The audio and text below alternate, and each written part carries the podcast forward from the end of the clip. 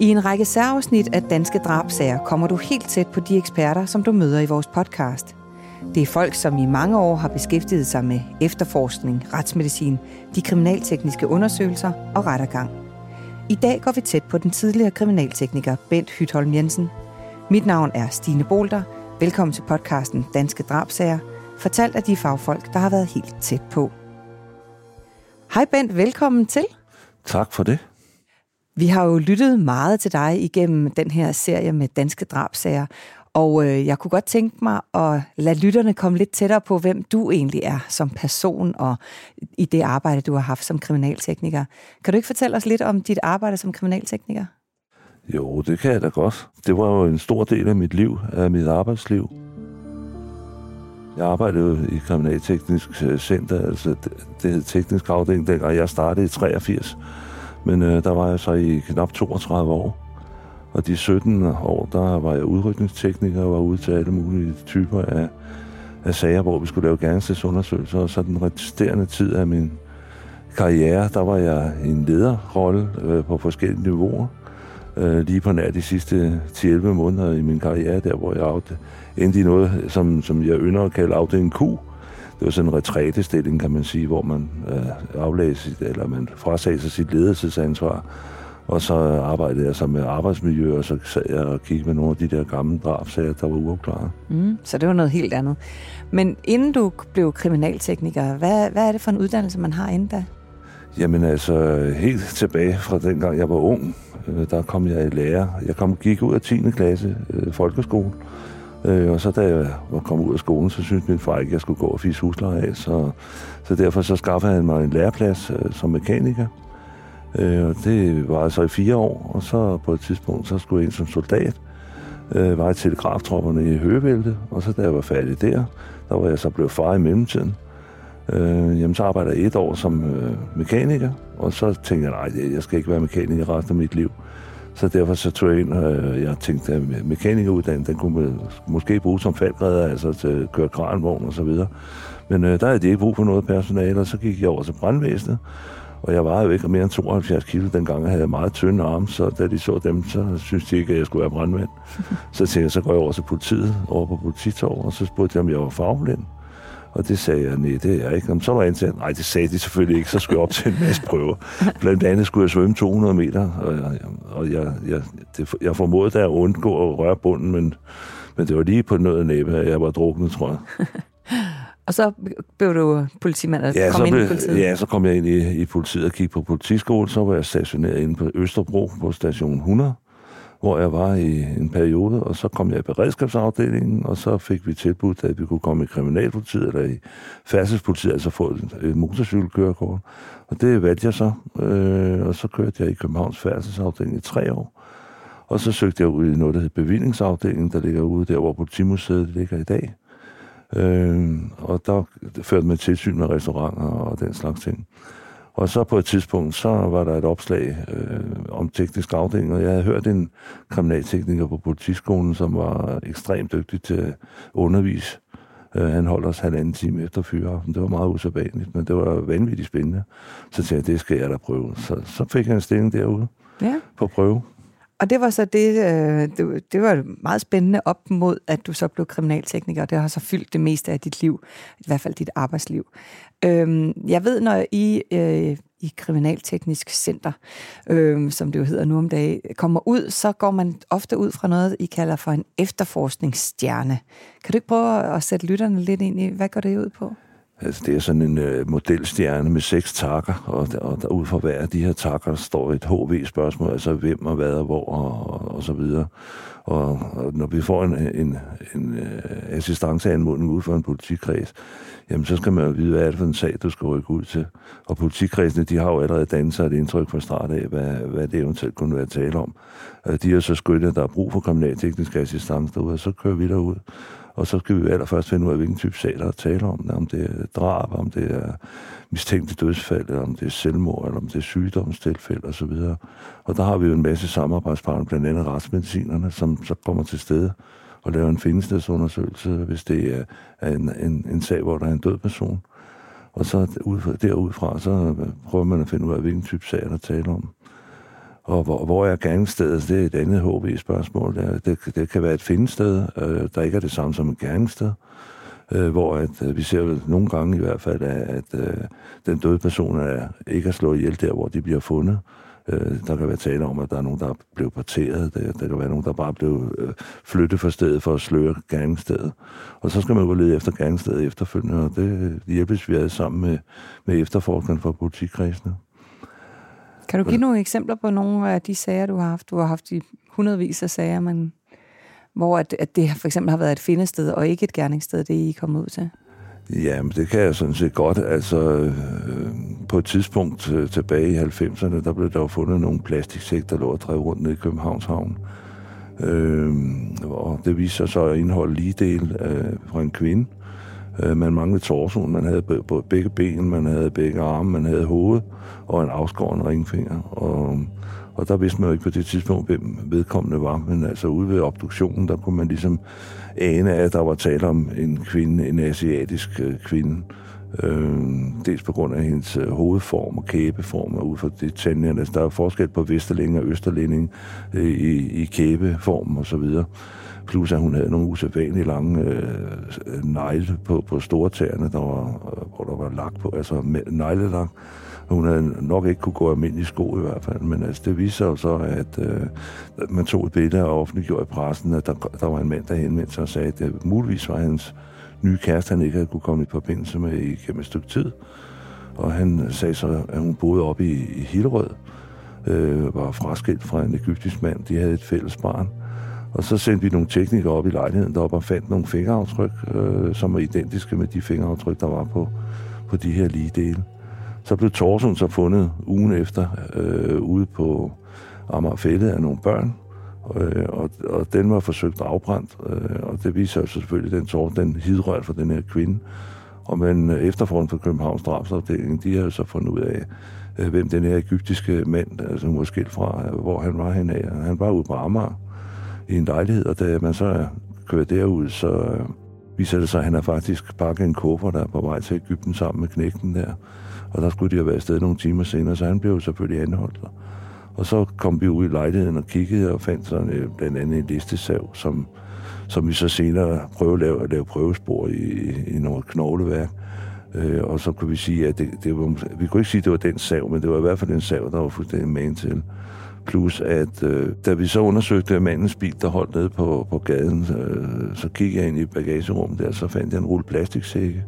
Og det var selvfølgelig interessant, fordi at øh, de her ligedele, vi havde fundet, de var pakket ind i plastiksække, og det viste øh, så, så senere, at vi kunne bevise, at øh, de sække, de havde siddet i den rulle, som, som vi fandt i bilen.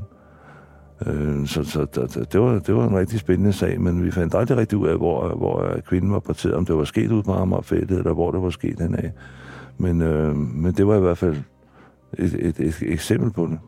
Ja, et eksempel på, det er jo klart, at, at finde stedet, i, når hun kommer drivende i, i kanalen, det er helt sikkert ikke der, hun er blevet slået ihjel. Nej, det er klart. Men øh, det må have været en spændende sag, og hvordan føles det, når man sådan finder nogle af de, de spor, der ender med at kan fælde gerningsmanden? Jamen, øh, det er jo en stor tilfredsstillelse som kommunaltekniker. Det er jo ikke altid, man, man, man øh, er dygtig nok til at finde de spor, som kunne være afgørende. Eller også er sporene måske så svage, så der ikke er nok bevis i det. Men øh, i sådan en sag som den her, der var jeg ret at blive afhørt i tre kvarter af en forsvarsadvokat. Og øh, han havde da forberedt sig og spurgt mig omkring øh, min erfaring omkring plastiksækker og den slags ting, og hvordan man får parkeret og sådan noget.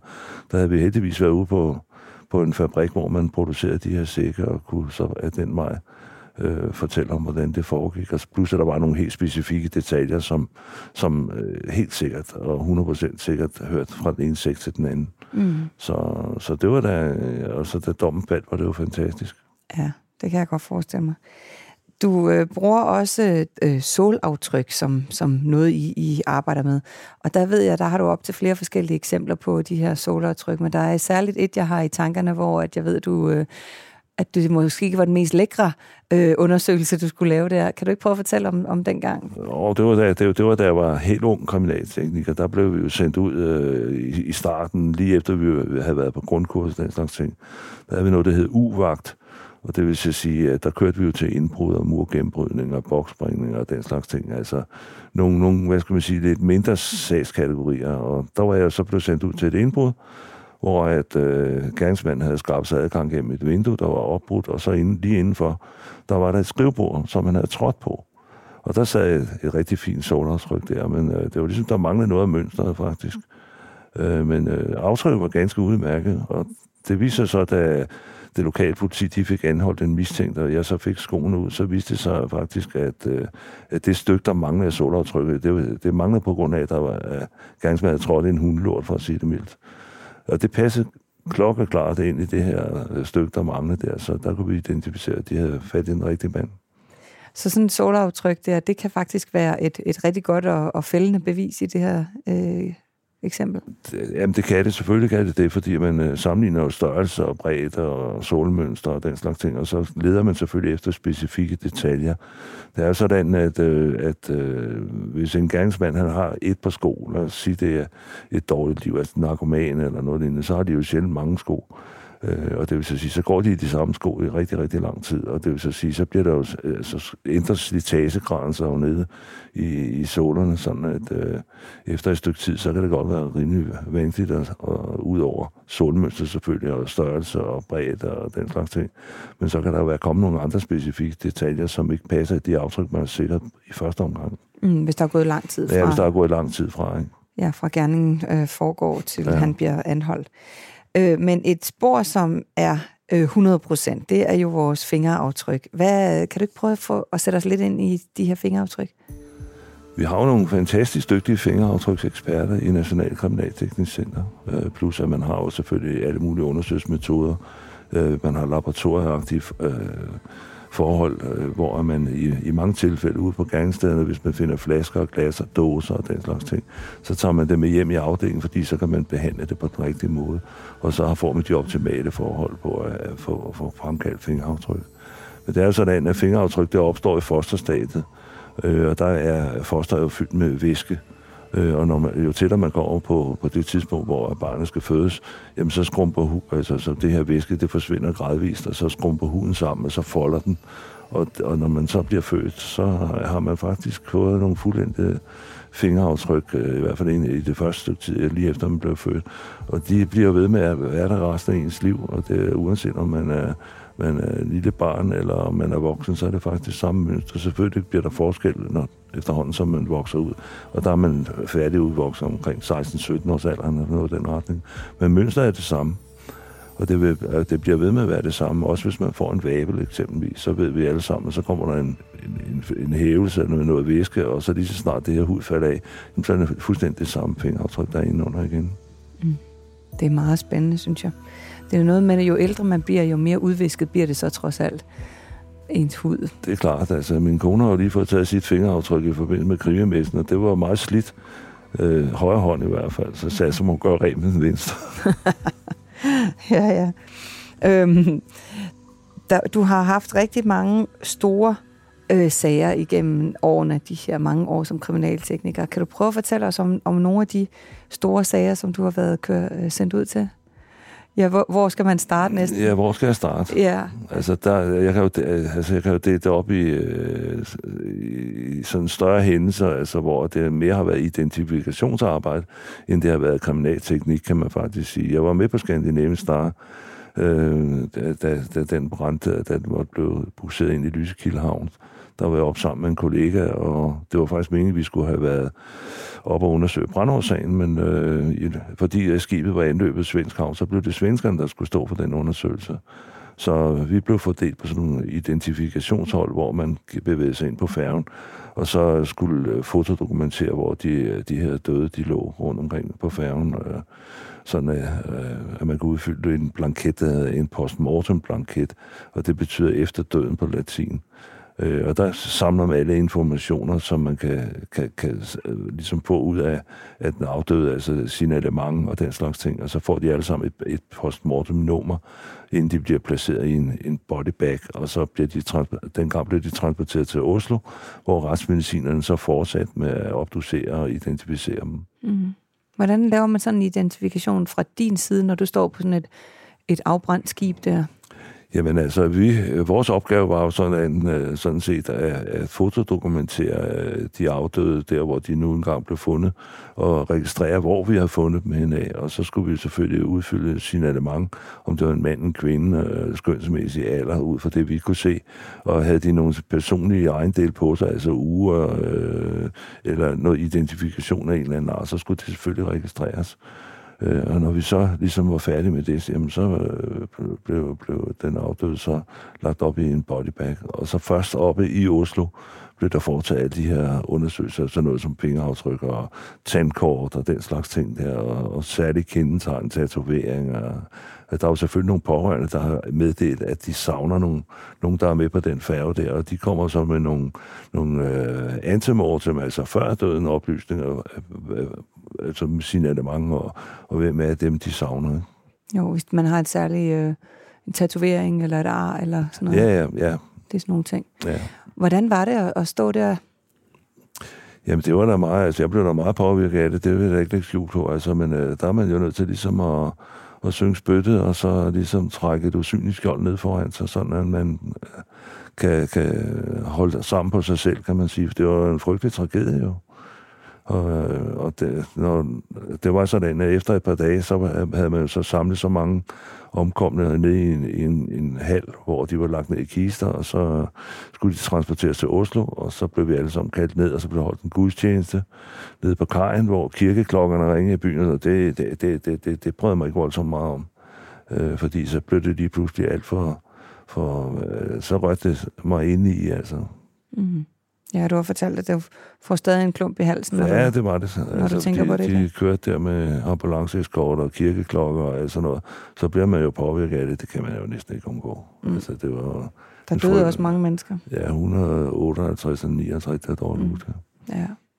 Og det var en påsat brand, så det vil sige, det var en, en, en kriminalitet, og den er i øvrigt stadigvæk uh, uopklaret. Ja.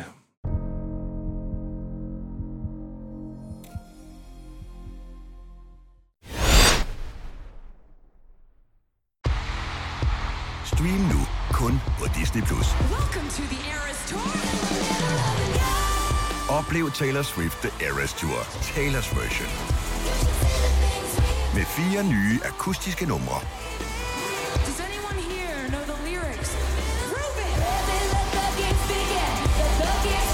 Taylor Swift The Eras Tour, Taylor's version. Stream nu på Disney Plus fra kun 49 kroner per måned. Abonnement kræves 18 plus. Der er mange store spørgsmål i livet. Et af de mere svære er, hvad skal vi have at spise i aften? Derfor har vi hos Nemlig lavet en madplanlægger, der hver uge sender dig personlige forslag til aftensmad, så du har svaret klar. Tilmeld dig nu på nemlig.com. Nemmer, nemlig. Harald Nyborg. Altid lave priser. 20 styk, 20 liters affaldsposer kun 3,95. Halvanden heste Stanley kompresser kun 499. Hent vores app med konkurrencer og smarte nye funktioner. Harald Nyborg. 120 år med altid lave priser. Vi har opfyldt et ønske hos danskerne. Nemlig at se den ikoniske tom skildpadde ret sammen med vores McFlurry. Det er da den bedste nyhed siden nogensinde. Prøv den lækre McFlurry tom skildpadde hos McDonald's.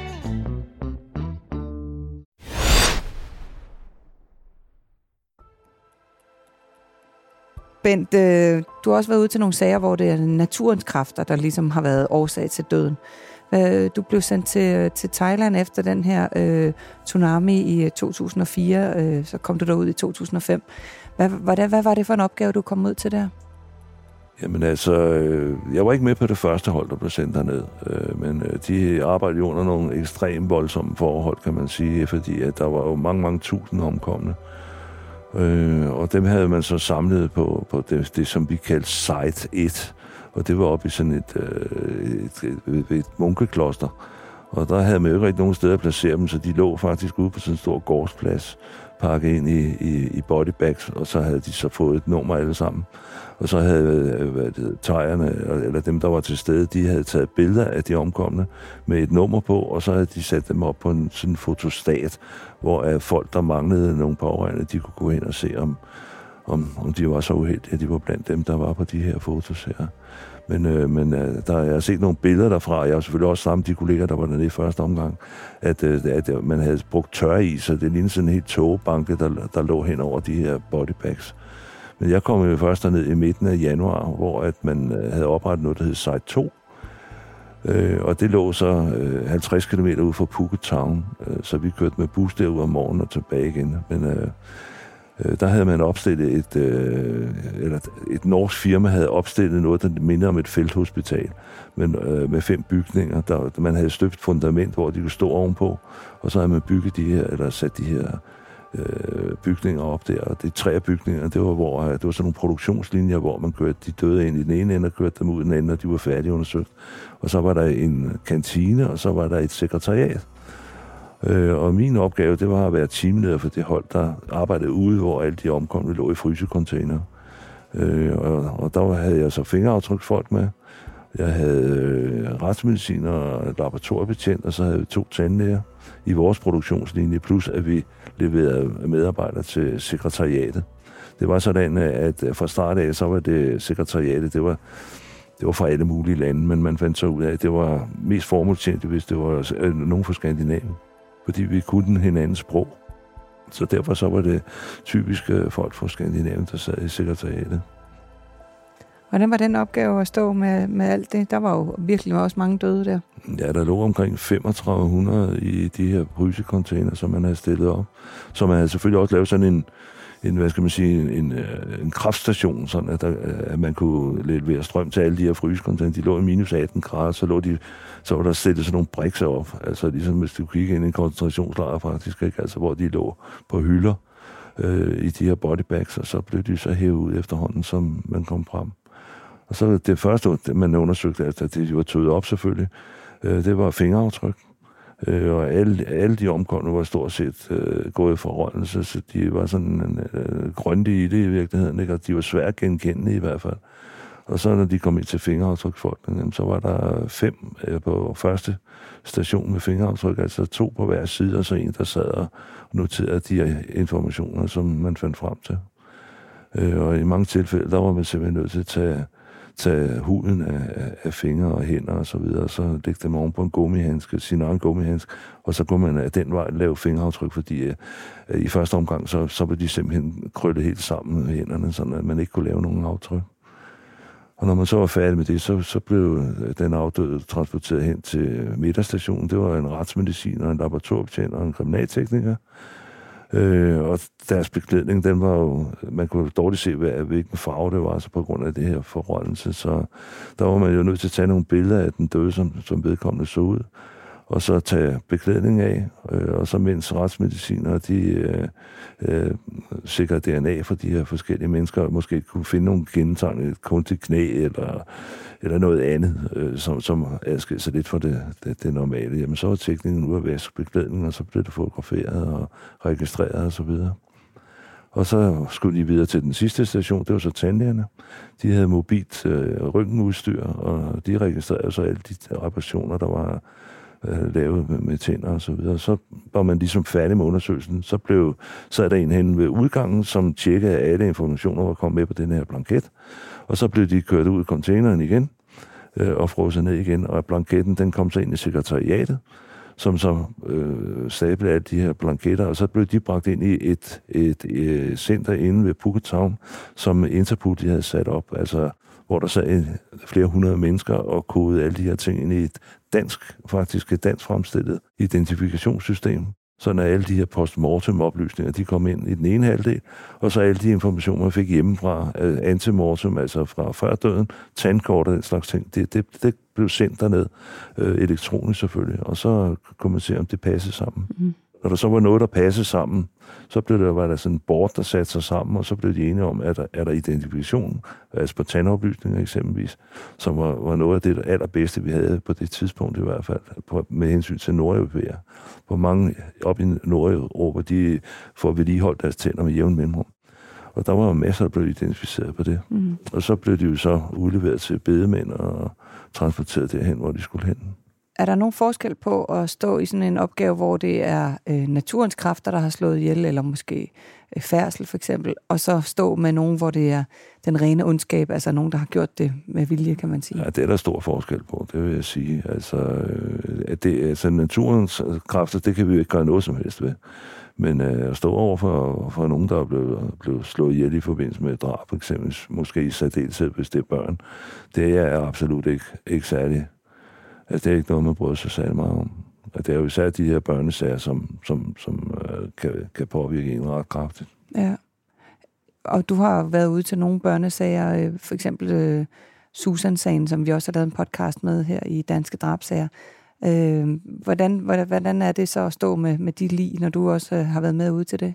Det, det er jo klart, at i Susan-sagen, at, øh, der, der går man jo vildt op i at finde de spor, der skal til for at fælde gerningsmanden. Og derude, i, når det er naturlige kræfter der, så kan du ikke gøre noget som helst. Altså, så andet end at sørge for at få dem identificeret, sådan at deres pårørende kan, kan, kan, kan få dem hjem og få dem behørigt begravet. Mm, ja. Øh, her til sidst, du har stået med så meget netop øh, død, mor og ulykke, hvis man kan sige det på den måde. Øh, hvordan kan du stadigvæk være et helt menneske, og du er jo en lun fætter med en god humor og sådan noget. Hvordan, hvordan kan det være, at du ikke bliver så mere påvirket af det, end som så? Altså, jeg er, jo ikke, jeg er jo ikke anderledes end alle andre mennesker, og det er da rigtigt. at Jeg kan da godt føre nogle bemærkninger af, sådan humoristiske bemærkninger. Måske også, når det ikke lige er passende, men altså, jeg, jeg prøver på at, at afveje det, og, og kun gøre det, når, når det passer. Men, øh, men øh, jeg er jo fuldstændig ligesom alle andre mennesker. Øh, jeg er hverken, øh, jeg er ikke mere hård i filten end nogen som helst andre. Altså, når det er min egen familie, jamen, så det går galt for dem på den ene eller den anden led, så er der lige så ked af det som alle mulige andre mennesker. Det er da helt sikkert. Men altså, jeg har brugt humor meget. Så ligesom øh, også på mit arbejde. Og det var jeg også en rimelig kendt for.